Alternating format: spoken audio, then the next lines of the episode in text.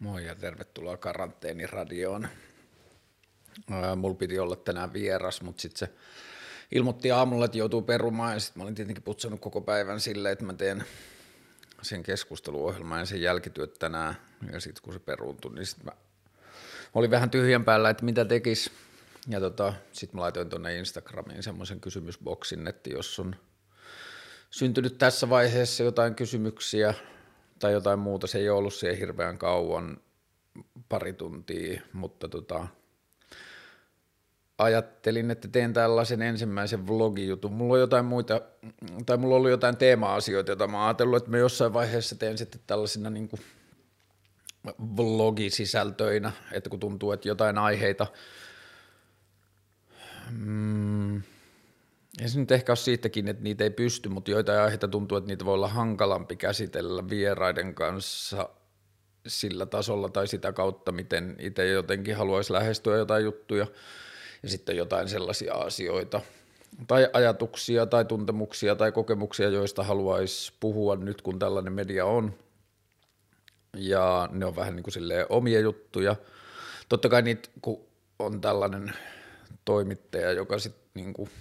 puhuu aika paljon noiden haastattelujen yhteydessä itsekin, niin totta kai niitä juttuja tulee sitten vähän rivien välistä.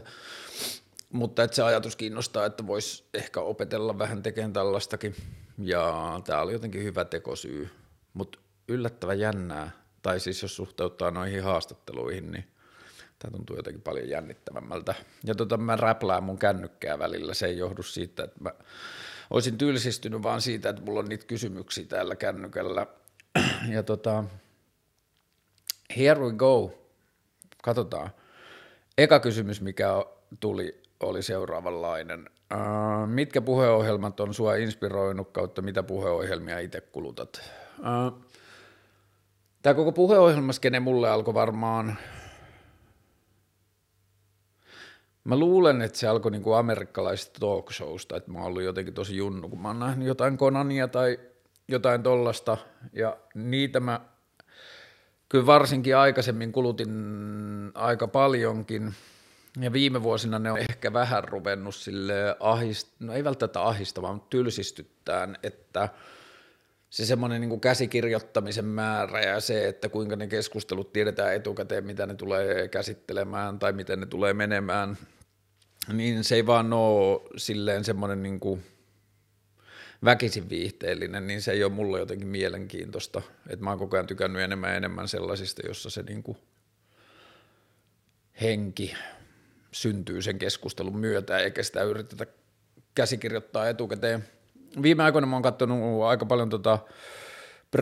Breakfast Clubin, sen nykiradiokanavan äh, juontajan Charlemagne the Godin äh, haastatteluja. Ne löytyy sen omalta Setha God YouTube-tililtä. Ja siellä on muun muassa hyvä Kanye-haastis, sitten siellä on hyvä Gucci Mane haastis, siellä on hyvä Pete Davidson haastis, siellä on tosi monia, ja mä, mä tykkään sitä Charlemagne Godin tavasta mennä jotenkin tosi suoraan, ja se niin kuin, kysyy sille ehkä julkisihmisiltä verrattain jotenkin vaikeita, ei vaikeita, mutta silleen suoria ja henkilökohtaisia kysymyksiä, niistä seuraa tosi hyviä keskusteluja usein. Niistä mä oon tykännyt, tykännyt paljon. Mm, Joe Roganin sisältömuodosta mä tykkään yllättäen. Tämähän on hyvin samanlainen puolustukseni. Mun täytyy sanoa, että tämä oli mulla, niin tämän tekeminen ja tällaisen ohjelman tekeminen oli mulla tiedossa ja haaveissa jo ennen kuin mä tiesin Joe Roganista. Mutta et sitten kun mä aloin tosissaan tekemään tätä, niin se Joe Rogan ja sen tekemät jutut toimi hyvän semmoisena teknisenä referenssinä, että vähän katsoi sitä, että miten, mitä lisäarvoa se kuva tuo siihen äänisisältöön ja niin podcast versus YouTube. Ja viime aikoina, jos mä oon, tai viimeisen vuoden aikana, jos mä oon kuluttanut Joe Rogan sisältöä, niin mä oon kyllä melkein katsonut ne alusta loppuun YouTubesta silleen vielä isolla ruudulla, vähän niin kuin mä katsoisin telkkaria. Ja mitäs muuta?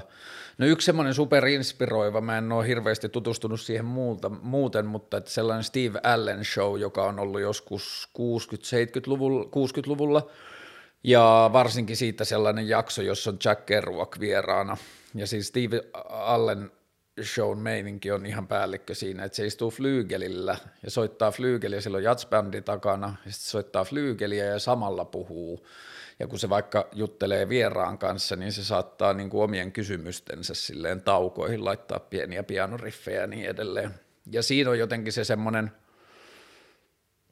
välittömyyden tunnelma tai se henki, että miten läsnä se osaa olla siinä, niin se on superinspiroivaa. Mitäs muita? No Perttu Häkkisestä luonnollisesti mä tykkäsin tosi paljon, rauhainen muistolleen. Mutta tietyllä tavalla mä oon niinku keskusteluohjelman konseptin tai idean fani ehkä vielä enemmän kuin minkään yksittäisen keskusteluohjelman. Ja tietyllä tavalla mä yritän ehkä tehdä tätä omaa juttua sillä tavalla, että se ei inspiroituisi liikaa muista, että tällä olisi mahdollisuus muodostua tai olla jotain sellaista, mitä ei ole, ottamatta kantaa siihen, että onko se hyvä, mutta että just se tuntuu itselle arvokkaalle tehdä jotain sellaista, mitä ei näe, tai jotenkin sellaista niin kuin singular, niin kuin englanniksi sanotaan, että se lähtee jotenkin itsestä ja on niin kuin omaehtoinen ja omankaltainen tekeminen. Ja noin varmaan tärkeimmät. Noista keskusteluohjelma niin hosteista, talk show hosteista, niin Steven Colbertista mä tykkään tosi paljon.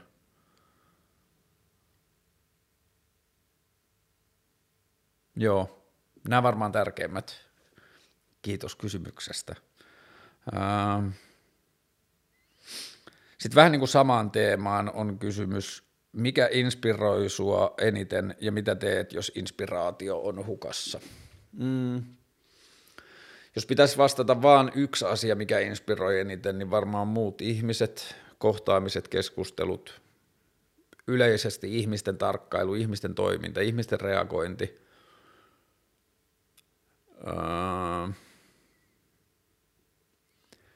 Ja niin kuin yllättävä, yllättävä inhimillinen toiminta.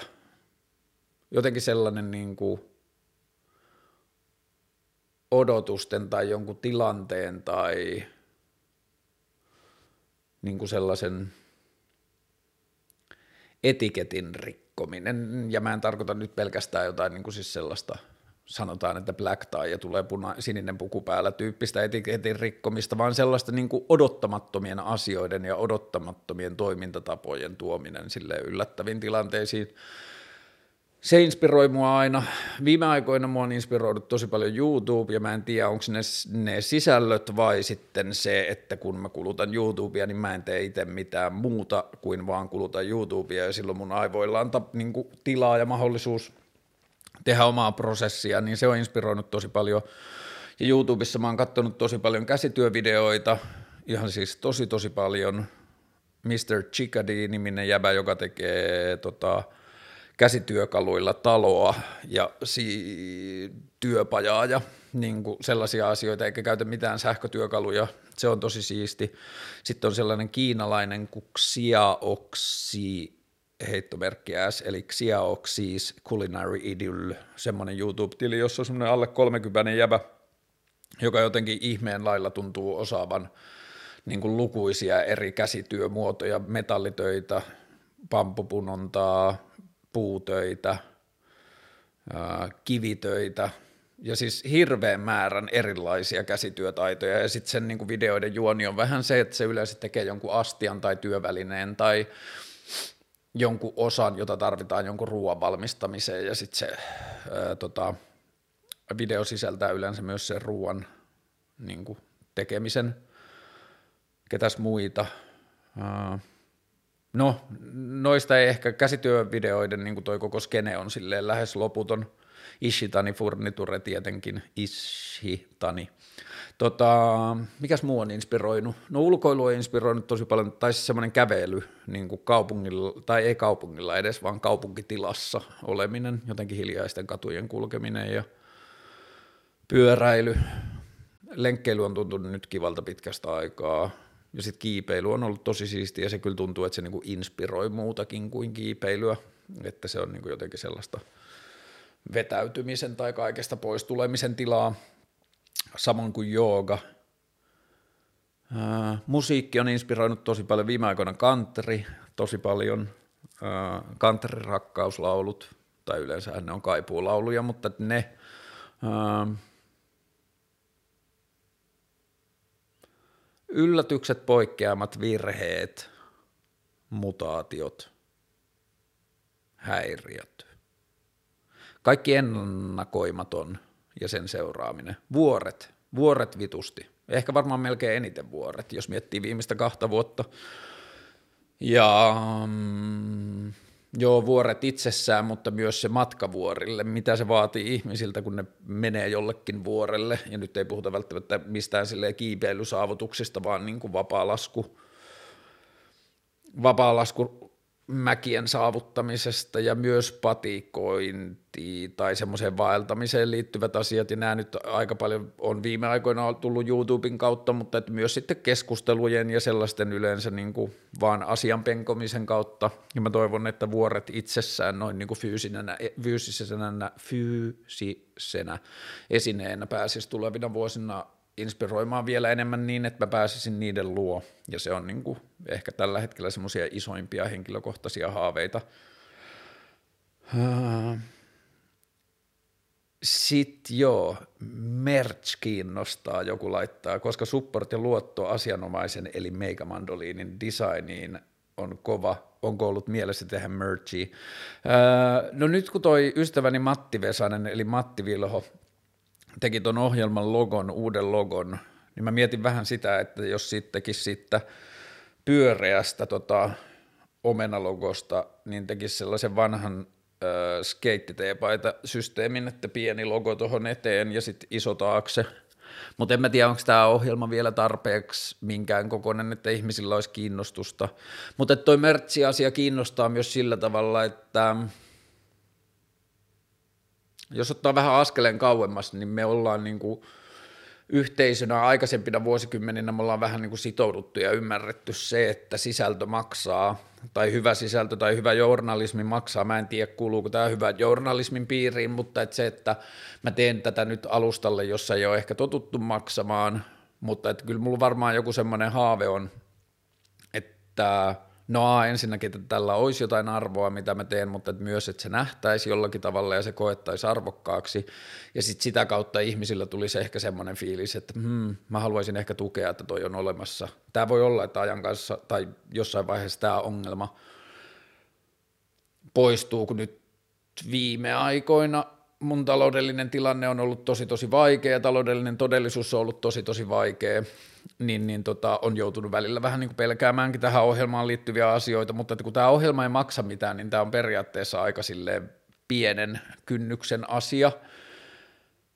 mutta että ehkä semmoinen yksi iso haave on se, että tämä ohjelma voisi joskus olla mun toimeentulo, koska henkisesti musta tuntuu, että mä oon valmis tekemään tätä 10 tai 15 tai 25 vuotta tällaista ohjelmaa, että mä pääsen pari kertaa tai pari-kolme kertaa viikossa keskustelemaan ihmisten kanssa. Niin olisi siistiä, jos tälle syntyisi semmoinen katsojakunta, joka haluaisi, että tämä on olemassa ja pitäisi tätä arvokkaan, niin sitten varmaan joku tuollainen merchi-homma voisi olla helpoin tapa – mutta että sitten mä en taas halua, että mä myyn jotain turhaa skeidaa, jota jolle kukaan ei näe muuta arvoa kuin sen, että tukee tätä ohjelmaa, niin se ei niin kuin ehkä jotenkin täytä tarkoitusperiä, mutta tota, joo, mun pitää vähän miettiä sitä, että öö, voisiko tämän ohjelman tai tämän ohjelman tekemisen tukemiselle löytyä jotain kanavia, mutta ensin varmaan pitää tehdä sen verran, että on semmoinen tunne, että sieltä ulkopuolelta tulee semmoista niin kuin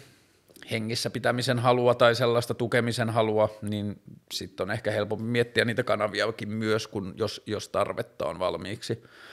Mutta joo, kyllä mä nyt aina on tykännyt esteettisistä asioista, niin joku helppo ehkä teepaitojen tekeminen tai joku tommonen, niin voisi kyllä olla kiinnostavaa.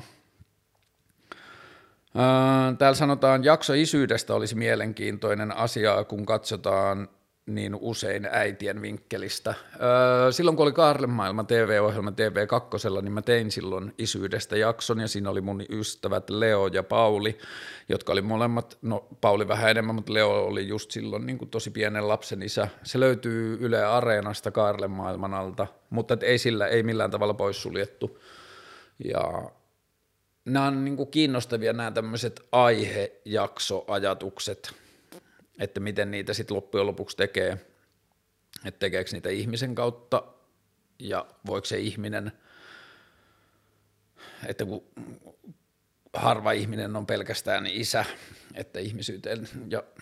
yksilönä olemiseen liittyy niin paljon muitakin ulottuvuuksia, niin, niin sitten, että millainen se jakso varsinaisesti olisi, että olisiko se isyysjakso vai olisiko se jakso henkilöstä, joka sattuu olemaan myös isä. Mutta tota, joo, ehdottomasti samaa mieltä, että isyydestä olisi ehkä hyvä olla enemmän puhetta, että se, ja on se kyllä varmasti lisääntynyt ja on se viime vuosina tuntunut, että sitä on ollut enemmän, mutta että ehkä se pallo pitäisi heittää meille miehille myös vähän siitä, että me puhuttaisiin isyydestä ja sen kokemuksesta enemmän. Ähm, millaista gradia boulderoit, joku kiipeilyn harrastaja kysyy, no itse asiassa. Nythän meni kiipeilyhallit kiinni, joka kyllä vähän harmittaa mua, koska se on ollut semmoinen henkireikä, niin toivottavasti ei ole kauhean pitkään, fuck korona, mutta tota, mä oon nyt kiivennyt ensimmäisiä 6 c mä oon ehkä silleen 6 b tason kiipeäjä, että noista 6 b reiteistä, mitä mun salille tulee, niin kyllä mä ehkä nyt jo meen yli puolet niistä niin kuin uusista reiteistä. Ja sitten noit 6C-reittejä on tullut vasta ihan muutamia.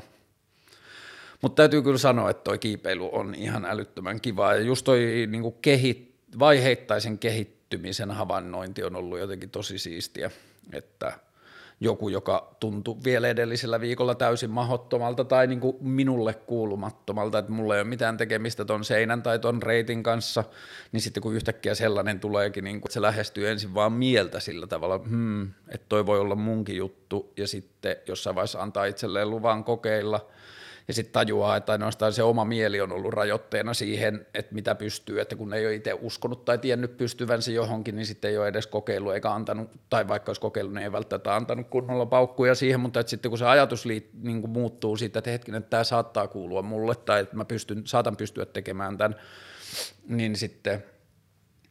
se on ollut niin, kuin niin selkeä konkreettinen osoitus jotenkin sille mielen voimasta ja mielen vaikutuksesta todellisuuteen. Ja se on, se on niin kuin lista, noihin inspiraatioasioihin, niin se on kyllä iso inspiraation aihe, niin kuin mikä liittyy tuohon vuoriin ja kiipeilyyn laajemmin, ei vaan itse suoritettuna, vaan niin kuin se lajin seuraamisen, niin se semmoinen niin kuin – ajatus siitä, että kiipeily on jollakin tavalla, kiipeilyhistoria on jollakin tavalla niin kuin mahdottomuuksien historiaa, että on ollut reittejä tai on ollut seiniä tai on ollut vuoria, joita on ajatellut, että joo joo kaunis seinä, mutta ei tota koskaan tulla menemään, että se on mahdoton. Ja sitten joku työstää sitä X aikaa ja sitten se menee sen ja sitten ihmisten käsitys mahdottomasta muuttuu. Ja tota, Eero Ettala-jaksossa. Me puhutaan siitä jonkun verran, kun Eero oli yksi ensimmäisistä maailmassa, joka pyöri Backside Rodeon kaksi kertaa pään yli, niin miten se niin kuin mullisti lumilautailun maailmaa siitä, että mitä ihmiset koki, että on mahdollista, ja sen jälkeen niin kuin laji on mennyt hirveästi eteenpäin. Et se on kyllä kiinnostavaa, ja tämä ajatus kuplii mua tosi paljon niin kuin yhteiskunnallisissa asioissa ja yhteisön asioissa, että kuinka paljon se, mitä me ajatellaan, että edes on mahdollista, niin tai mahdotonta, niin kuinka paljon se rajoittaa meitä tekemästä uusia asioita tai niin kuin kokeilemasta asioita. Ja tämä nyt on varmaan ehkä yksi niistä teemoista, joka on jollakin tavalla tämän niin kuin koko ohjelman semmoisia vähän niin kuin pohjajuonteita. ha, mikä sua inspiroi pukeutumisessa? Tämä on jännä, että kun jostain vaatteista puhutaan tai vaikka tällä tavalla vaatteista kysytään, niin se ensimmäinen reaktio on vähän semmoinen vaikea, että – mm, onko tämä vähän turhaa ja onko tämä niinku jotenkin superpinnallista ja tarpeetonta, mutta et sitten kun muistaa, että me pukeudutaan joka päivä, niin sit ei se kyllä ehkä välttämättä ole niin täysin turhaa. Tai tarpeetonta puhua vaatteista, varsinkaan kun niin kuin meidän viime vuosikymmeninä oppimamme kuluttamisen tavat on niin kuin helppo nähdä nyt aika kestämättömäksi ja meidän pitää tarkkailla niitä, mutta mikä mua inspiroi pukeutumisessa, mä olin 2006-2008 ehkä sellaisessa tota, trendilehen niin sellainen pikkuvelituote tai niin kuin sisartuote, velituote oli tota veliniminen miestenlehti, ei sellainen miestenlehti, vaan miestenlehti silleen nössömmässä mielessä, niin mä olin sen AD puolitoista vuotta, ja silloin mä olin tosi paljon tekemisissä niin kuin jotenkin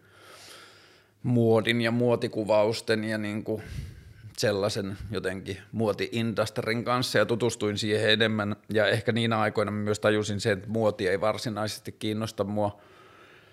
Että mua ei ehkä kiinnosta se, että mikä on muodikasta pukeutumista tai mikä on trendikästä tai mitä on jotenkin niin kuin pukeutumisen uusimmat tuulet. Että se ei niin kuin hirveästi jotenkin nabise, mutta kyllä mua vaatteet kiinnostaa ja pukeutuminen kiinnostaa ja sen ehkä just sen velilehessä olemisen aikana se jotenkin tiivistyi se, että mikä mua kiinnostaa. Ja kyllä se on niin kuin ollut koko ajan vahvistunut vaan, että mua kiinnostaa ajattomuus pukeutumisessa tai sellainen ajatus siitä, että jos joku vaate tai tuote on ollut olemassa jo vaikka 60 tai 70 vuotta sitten joku farkut tai Clarksin desert bootit tai valkoinen teepaita tai harmaa huppari tai mitä ikinä, niin sille on helppo nähdä myös tulevaisuutta. Ja sitten jos ajatellaan tästä niin kuin kestävä kuluttaminen ja vastuullisuus ja järkevä kuluttaminen näkökulmasta, niin se on niin kuin itselle ollut se jotenkin turvallisin ajatus, että jos ostaa asioita, joita on ollut olemassa pitkään, niin sitten niille on helppo nähdä myös käyttöä pitkään. Mua inspiroi pukeutumisessa myös vaatteiden kuluminen tai vaatteiden rikkimeneminen ja niiden paikkaaminen ja korjaaminen, ja mulla on koko ajan semmoinen fiilis, että vaatteet on sitä kauniimpia, mitä enemmän ne on ottanut hittiä, ja sitten joku tällaiset yksityiskohdat, että joku paidan hiha repeää resorista, niin joo, kyllä mä saatan tämän joskus korjata, mutta mun mielestä tämä on jotenkin siisti juttu myös, vaan niin kuin sen storin tai jotenkin sen kautta. Tämä huppari esimerkiksi, mä joskus vuosia sitten, kun mä vähän niin kuin yksi kerrallaan kerännyt niitä semmoisia jotenkin klassisia pukeutumisasioita, ja sitten mä olin silleen, että harmaa huppari on yksi klassinen asia, mikä on maailman jotenkin klassisin tai tylsin tai itsestäänselvin harmaa huppari, ja sitten mä olin silleen gap-huppari, että se on niin kuin ollut popkulttuurissa ja muuten niin paljon, että se on niin jotenkin sille tylsä ja klassinen. Sitten mä kävin jossain Gap-liikkeessä jossain ulkomailla ollessa, niin katsoin, ja sitten se niin niiden viimeisin versio tällaista Gap-hupparista jotenkin miellyttänyt mua, ja sitten mä olin silleen, että okei, että mä niin jatkan etsimistä, että mä etin jonkun käytetyn vanhan. Ja sitten vuosia sitten mä olin jollain työkeikalla Sloveniassa, ja sieltä kirppikseltä mä löysin tämän, ja tämä oli silloin jo varmaan kymmenen vuotta vanha, ja tota, sitten tämä on ollut mulla melkein, no varmaan viisi vuotta. Sitten tätä on korjailtu jonkun verran, ja tämä on taas niin kuin niitä vaatteita, että mun on helppo nähdä, että tämä on mulla ikuisesti, jos en mä hirveästi suurenne tai pienenne tästä, niin tällaisia, niin kuin, tällaiset asiat mua inspiroi, ja tota, värit inspiroi, miehille on jotenkin hirveän vähän värejä. Ja sitten viime aikoina mua on inspiroinut tosi paljon niin kuin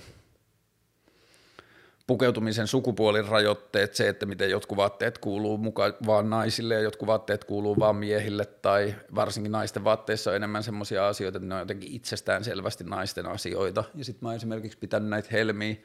ja se on ollut siisti huomata, että miten se niin kuin välillä hämmentää ihmisiä tai jotkut pojat saattaa mennä vähän vaikeaksi siitä, että pojalla on helmet tai ne ei oikein tiedä, miten niin kuin siihen suhtautuu tai pitääkö siitä vittuilla jotenkin tai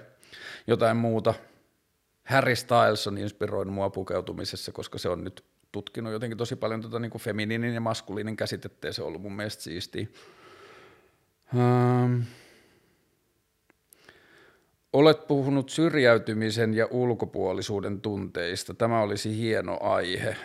Mm. Mä en tiedä, onko tämä niinku tältä ihmiseltä, onko tämä ehdotus, että mä tekisin tästä niinku jotain haastattelujaksoja ja ehdottomasti tulenkin tekemään. Mutta nyt kun kysymys esitetään tälleen tässä yhteydessä, kun mä sanoin, että mä oon tekemässä tällaista niinku tänään ajan vapautuessa tällaista vlogijuttua, niin sitten ehkä mä jotenkin ajattelen, että toi on esitetty toi kysymys tai ajatus suoraan mulle myös. Niin joo, mä oon kyllä miettinyt sitä paljon. Ja siihen liittyviä asioita on kyllä tullut paljon varmaan esille noissa jaksoissa, mitä on tehty tähän mennessä, mutta ehkä mä voin niin kuin jonkinlaisen lyhyen tiivistelmän tuohon liittyen tehdä, että mitä, miksi mä oon miettinyt syrjäytymistä tai ulkopuolisuuden tunnetta. Mm, mä oon ollut noin kymmenen vuotta yrittäjä, ja yrittäjänä oleminen on välillä aika yksinäistä puuhaa, tai ainakin yksin yrittäjänä oleminen on aika yksin, yksinäistä puuhaa, ja se on ollut ehkä semmoinen niin pohjajuonne siinä – yksin niin kuin ulkopuolisuuden tunteessa tai jossain muussa, kun ei ollut sitä työyhteisöä, ei sillä – mä olisin voinut tehdä töitä sen eteen, jos mä olisin halunnut tai kaivannut sitä, mutta tämä on ollut se tapa elää, minkä mä oon valinnut. Sitten yksi asia, mikä varmaan on vaikuttanut tähän ajatukseen, on se, että mä erosin kaksi vuotta sitten pitkästä parisuhteesta ja tota, asunjärjestelyiden käytännöllisyydestä johtuen, niin mä oon nyt asunut sitten kaksi vuotta pääasiassa yksin ja vietän aika tosi paljon aikaa yksinäni. Mm, niin sitähän sanotaan, että itsenäinen ja yksinäinen ovat toistensa sukulaisia tai että ne niin saattaa vaihdella ja se on kyllä tullut tutuksi, mutta sitten tuohon ulkopuolinen syrjäytymisen ajatuksen, ulkopuolinen kautta syrjäytyminen ajatuksen, niin siihen ehkä sitten se viimeinen kierre on ollut se, kun mä olin silloin 2018 vuonna, mä olin yhdeksän kuukautta muilla töissä, että mä kävin mainostoimistossa töissä. Ja siellä niin kuin mainostoimisto arjessa, ison mainostoimiston arjessa vahvistui tosi paljon se ajatus siitä, että okei, tämä ei ole mun juttu. Tai että nämä kysymykset, joita tänne tulee, tuntuu mun kysymyksiltä ja tuntuu asioita, joissa mä koen olevani hyvä tai joissa mä koen olevani, eh, niin kuin, että mä koen, että mulla on jotain annettavaa. Mutta se tapa, miten töitä tehdään tai tehtiin tai tehdään, miten suhtaudutaan – niin kuin siihen työn prosessiin, millä tavalla synnytetään ne työn jäljet jollekin asiakkaalle todisteena siitä, että on tehty jotain ja kaikki tämä niin kuin workshopit ja palaverit ja se sellainen, joka alkoi niin kuin tuntumaan jotenkin silleen työn larppaukselta tai sellaiselta niin kuin työn näyttelyltä laskutuksen vuoksi, niin se iski jotenkin tosi kovaa henkilökohtaisella tasolla, että kun sitä – jotenkin tarkkaili enemmän ja enemmän, niin se rupesi tuntuun siltä, että, että, niin kuin, että mä oon jotenkin, en missään tapauksessa yläpuolella, mutta että mä oon ulkopuolella tästä kaikesta, että tämä ei, niin kuin, tämä ei tunnu oikealta tai tämä ei tunnu, joo ehdottomasti, että tämä ei tunnu merkitykselliseltä, tämä ei tunnu järkevältä, tämä ei tunnu mm, niin kuin tehokkaalta, mutta myös semmoinen henkilökohtainen tunne siitä, että tämä ei tunnu siltä, mitä niin kuin pitäisi maailmassa tehdä tai miten yhteisöön pitäisi osallistua. Ja sitten mä lopetin siellä silloin 2018-2019 vaihteessa just näistä syistä. Ja sitten oli 2019 keväällä oli eduskuntavaalit, jotka vei vähän niin kuin sen kaiken ajan. Sitten 2019 kesä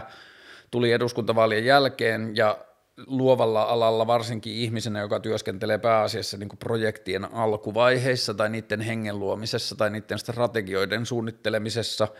niin suomalaiset luovan alan kesälomat alkaa tosi laajalti silleen toukokuun puolessa välissä ja päättyy vasta elokuun puolessa välissä, että aletaan valmistautumaan kesälomiin eikä te aloiteta enää uusia projekteja ja sitten palataan kesälomilta eikä aloiteta vielä uusia projekteja, niin 2019 meni sitten tosi paljon siinä, että oli niinku ne vaalit ja sitten oli tämä pitkä kesäloma-aika tai tämä tällainen, että kukaan ei oikein tee mitään. Sitten kun tuli syksy 2019, niin sitten mä aloin pikkuhiljaa havahtumaan johonkin semmoiseen ihmeelliseen ajatukseen tai ihmeelliseen tunteeseen. Se ei ollut edes ajatus, eikä se ole vieläkään varmaan edes muuttunut täysin ajatukseksi, mutta tunne siitä, että nyt mä oon jossain niin kuin – luolassa tai kolossa niin kuin suhteessa tähän työelämään tai vallitsevaan työelämään, jos mä mietin niitä asioita, jotka mä ajattelen olevan mun vaikka lahjakkuuksia tai taitoja tai työhistoriasta johtuvia niin kuin osaamisasioita, niin yhtäkkiä se koko maailma, jossa sitä osaamista, jota mä teen, arvostettiin, tai se maailma, jossa sellaisen niin kuin tekemisen ymmärrystä on, niin se yhtäkkiä toimikin tavoilla, johon mä en pystynyt jota mä en pystynyt allekirjoittamaan tai jota musta tuntui niin kuin moraalisesti tai eettisesti väärältä osallistua. Ja näiden kolmen asian niin kuin yhteenlaskettu seuraus oli sitten se, että mun taloudellinen tilanne on mennyt tosi pahaa jamaan, tai varsinkin viime vuosi oli taloudellisesti yhtä helvettiä, mä velkaannuin jonkun verran ja mun on ollut tosi vaikea löytää itselle toimeentuloa tai niitä tapoja niin kuin varsinkaan ennakoitavaa toimeentuloa. Ja joo, siis mähän voisin mennä tekemään kouluihin sijaisuuksia ja tämän tyyppisiä juttuja, mutta sitten kun mä oon yrittäjä, niin mulla on myös yrityksen kulut. Mulla on niin kuin yrityksen velka tai veroseuraamukset, niin jotka tulee aina vähän tekemisestä myöhässä ja yrityksen kiinteät pienet kulut ja muuta. Niin se, että mä menisin vaikka kouluun tekemään sijaisuuksia, niin se auttaisi mua vaan tässä henkilökohtaisen puolen niin kuin sellaisessa tulipalojen sammuttamisessa, mutta se ei ratkaisisi tätä mun kokonaisongelmaa, sitä, että mikä mun paikka yhteiskunnassa on tai mistä mun toimeentulo tulee. Ja tämän koko prosessin läpikäynti ja haastaminen ja selvittäminen ja niin kuin pyrkimys pärjätä jotenkin tässä tilanteessa, minkä on itselleen luonut, niin se on synnyttänyt tosi paljon ulkopuolisuuden tunnetta, mutta myös jonkinlaista niin kuin semmoista pelkoa tai ahistusta tai tunnetta jostain niin kuin syrjäytymisestä tai sellaisesta kaiken ulkopuolella olemista tai niin kuin pelkoa siitä, että ajautuu jotenkin kaiken ulkopuolelle. Ja tota, se on ollut kyllä jännää. Se on ollut kyllä tosi jännää. Ja samaan aikaan, kun on – et mä nyt oon jossain määrin niin kuin ehkä supersosiaalinenkin ihminen, että mulla on tosi laaja tuttava piiri ja ystäväpiiri, mutta että sit mun arkielämä on kuitenkin aika sille yksinäistä, että mä en oo, mulle ei ole puolisoa tai mulle ei ole mun parhaatkin kaverit on iso osa, ne on niin perheellisiä ihmisiä, niillä on omat huolensa ja stressinsä arjessa ja muuten. Mä oon niin kiva ihminen niiden elämässä, joka – jonka kanssa pidetään satunnaisesti yhteyttä, mutta että mulla ei ole oikein niin kuin sellaisia ihmisiä minun ympärillä, jotka jollakin tavalla silleen huolehtisi tai tarkkailisi tai seuraisi mun toimintaa jatkuvasti, joka on sitten ehkä niin kuin vaan voimistunut ja vahvistunut siinä, että, että tässä vähän niin kuin ollaan yksin niin kuin ja tämä ei ole niinku valittamista, koska mä tiedän, että ne syyt, miksi mä oon yksin monissa asioissa, niin ne on täysin mun omien valintojen seurausta. Mä oon itse ottanut loparit ja mä oon itse niinku ottanut avioeron ja niin edelleen ja muuttanut yksi ja kaikki muuta, niin tämä on niinku, Tämä on itse aiheutettu elämäntilanne, mutta ei se poista sitä, että se tuntuu välillä tosi oudolta, että koko muu maailma on jossain tuolla kaukana ja tekee niin kuin omia juttujaan ja semmoinen kone jyllää ja niin kuin sellainen industry tai kaikki semmoinen niin kone ja rakennelma jyllää ja sitten mä en löydä niin kuin omaa paikkaani siellä tai mä en löydä mun näköiselle hammasrattaalle käyttöä siinä koneessa. Ja tämä on kyllä tosi iso asia ja tästä varmasti ja toivottavasti tämä ohjelma tai sen jaksot tulee käsittelemään tätä asiaa lisää, mutta tota, jos mun pitäisi jotain sanoa niin kuin siitä, että miten sen kanssa selvitä tai miten, sitä, niin kuin, miten sitä ajatusta käsitellä, niin kyllä nyt varmaan niin kuin ykkösasia on niissä määrin, kun se on mahdollista, niin keskustelu muiden ihmisten kanssa, ihan sama onko ne samassa elämäntilanteessa tai ei, mutta että muiden ihmisten kanssa keskustelu jotenkin maailmasta ja niin kuin mitä paremmin uskaltaa itse olla auki tai avata omaa maailmaansa tai omaa tunnekehikkoa tai sitä, miltä maailma tuntuu, niin sitä enemmän sitten keskustelusta on hyötyä ja se on ollut niin kuin tosi tosi merkittävä työväline ja sellainen hoito ja hoitaja tässä asiassa. Ja sitten ahistuksen tunteisiin varsinkin maksamattomista laskuista ja niin kuin yleisestä semmoisesta niin velvollisuuksien, taloudellisten velvollisuuksien hoitamattomuudesta seuraavasta häpeästä ja ahdistuksesta ja semmoista riittämättömyyden tunteesta, niin silloin kun ei voi tehdä rahaa tai ei tiedä niitä keinoja tehdä rahaa, niin kyllä varmaan niin kuin hoitavimmat tavat on ollut ne hetket, kun pääsee kaikesta siitä paskasta irti tai joku varastaa sun huomion niin, että sä et voi ajatella niitä asioita, joita on esimerkiksi kiipeily on ollut mulle ja jooga on ollut mulle ja – No, tietenkin ihmiset on ollut parhaimmillaan välillä deittaaminen on ollut sitä, ja tota,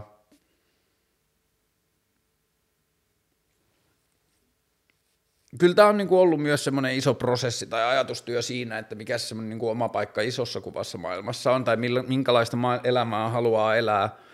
kun ei vielä koe, tai kokee, että ei ole niinku valmis, tai ei olisi reilua mennä parisuhteeseen, koska ei koe jotenkin olevansa valmis ehkä niinku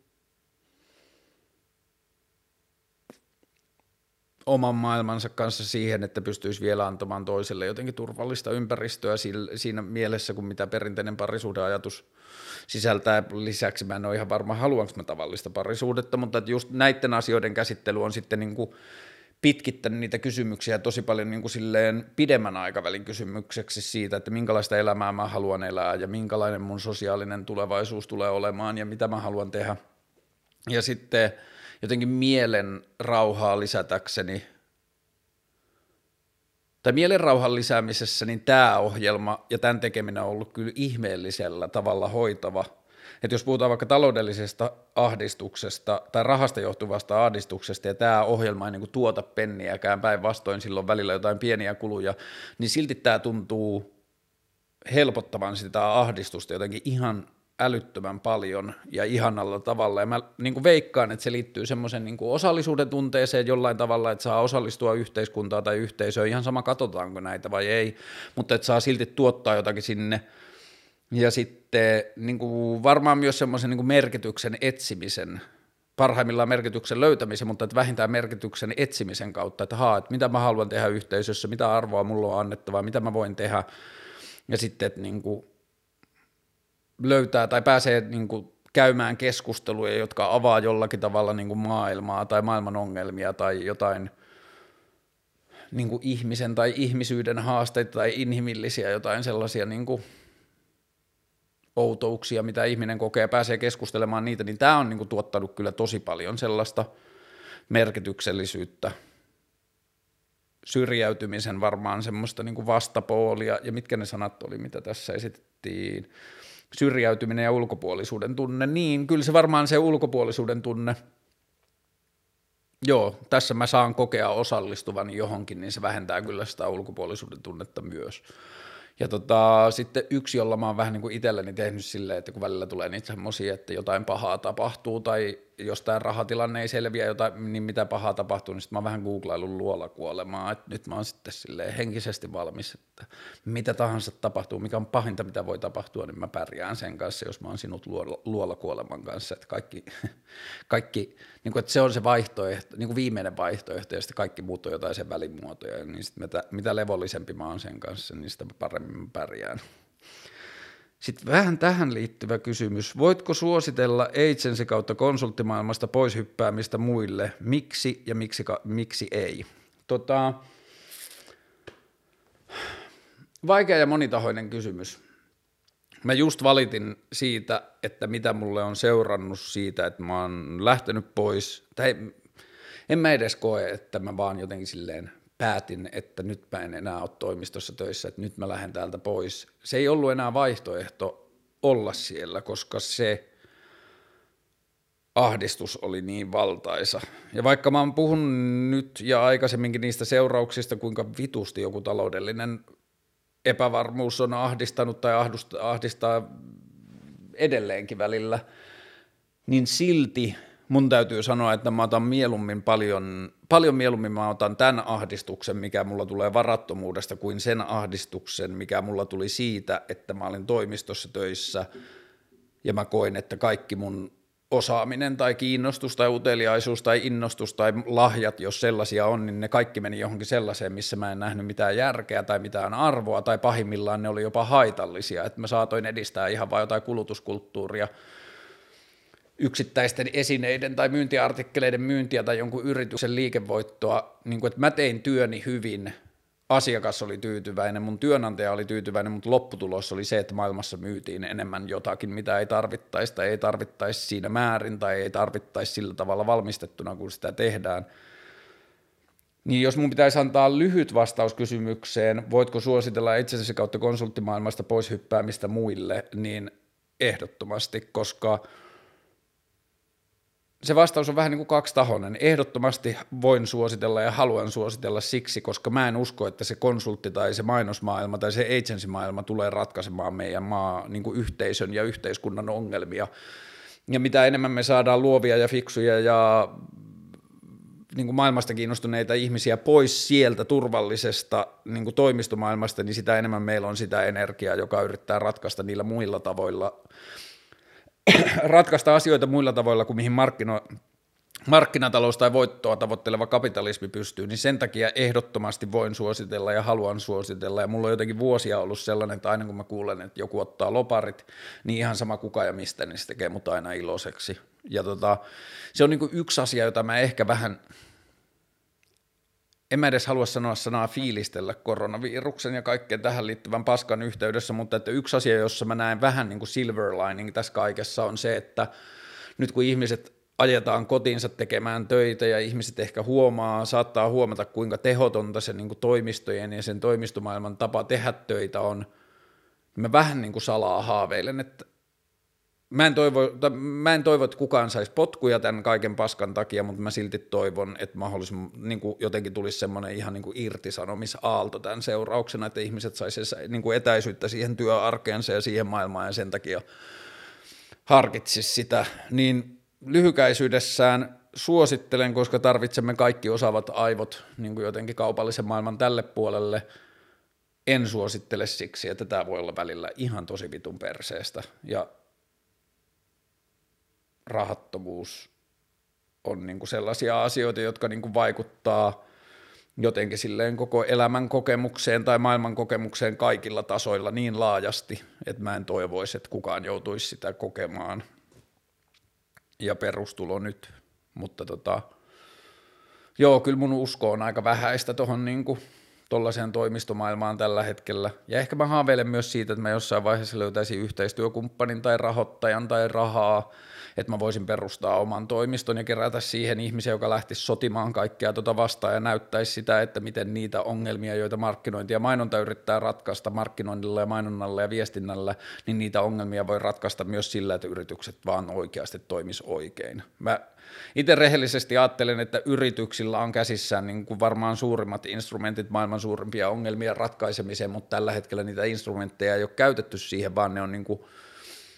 sidottu siihen voiton tavoitteluun, niin silloin se niin kuin ongelmien ratkaisukyky ei tule läheskään toteutuneeksi siinä, mutta että mua kiinnostaa se ajatus siitä, että kun ne yritykset menee sinne mainostoimistoihin kysymysten kanssa, miten meistä pidettäisiin enemmän tai miten meitä pidettäisiin vastuullisempana tai muuta, niin se vastaus ei olisikaan, että tehdään mainos, jossa kerrotaan, että te olette vastuullisia, vaan autettaisiin niitä yrityksiä tekemään vastuullisia Okei, vastuullinen on sana, josta mä edes niin tykkää. Kestävä on paljon parempi. Jos sä toimit kestävästi, niin se on myös vastuullista. Ja kestävä on sellainen toiminta, joka ei tuhlaa resursseja ja sille on nähtävissä niin kuin roolia maailmassa pitkäksikin aikaa, niin joo, mä en halua olla ehkä tekemissä vastuullisuuden kanssa, koska vastuullisuus on jotain, mitä voidaan feikata ja vastuullisuus on jotain, jolla, jota voidaan niin kuin harhauttaa katsetta tai kysymystä sanomalla, että hei katsokaa, me poistimme hedelmäkassit kassoilta tai niin kuin he, muovihedelmäpussit kassoilta, että olemme vastuullisia, mutta kestävä on taas jotain, mitä on paljon helpompi, niin kuin vaikeampi kusettaa. Niin joo, mä uskon siihen tonttiin, jossa toimistot toimii, mutta mä en usko siihen tapaan, jolla ne toimii, niin please, tulkaa pois sieltä. Mutta samaan aikaan mä haluan sanoa, että mä en moraalisoi tai kritisoi ketään ihmistä, joka on siellä töissä. Mä tiedän, mitä elämä vaatii, mä tiedän, mitä tästä seuraa, kun lähtee sieltä pois. Ja kuten sanoin, mä en haluaisi tätä kellekään. Ja niin kuin,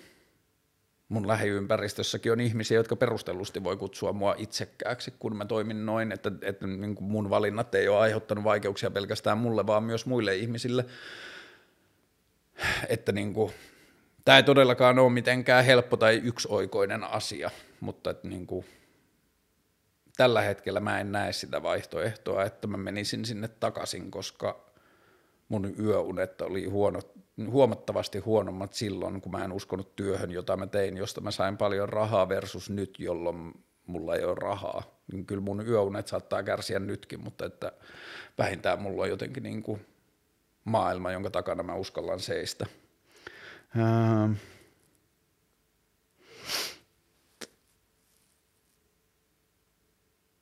Onko tässä vielä, katsotaan, onko tullut uusia sillä aikaa, kun olen nauhoittanut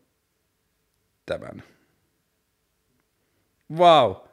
okei, okay. this just in. Nyt mulla on hyvä fiilis. Joltakin ihmiseltä tuli viesti.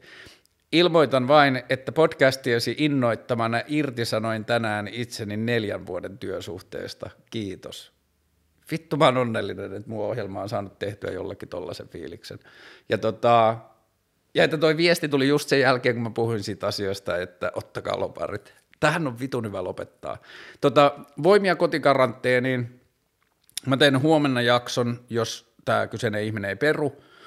Ja tota, mä haluaisin tehdä nyt paljon jaksoja, että kun ihmisillä on nyt kotona varmaan niin kuin silleen aika paljon aikaa ja tyhjää, niin jos mä voin osallistua tähän jonkinlaisena niin kuin tällaisen kriisitilanteen viihdejoukkoina, niin mä teen sitä mielelläni. Kiitos kaikesta tuesta, mitä tähän asti tämä ohjelma on saanut, ja kiitos kaikista ihanista ja kannustavista viesteistä, mitä ihmiset on saanut. Ja en voi olla sanomatta ääneen, että jos sinulla rakas katsoja on siellä ideoita siitä, niin kuin miten mun kaltaisella osaamisella varustettu ihminen tai tällaista ohjelmaa tekevä ihminen tai tällainen ohjelma voisi rakentaa jonkinlaisia toimeentulon rakenteita, niin olen enemmän kuin kiinnostunut keskustelemaan aiheesta. Lupaan taistella asioiden puolesta, johon uskon jatkossakin niin kauan kuin minussa henki pihisee. En kuseta, kun sanon, että rakastan teitä. Kiitos. Hyvää karanteenia.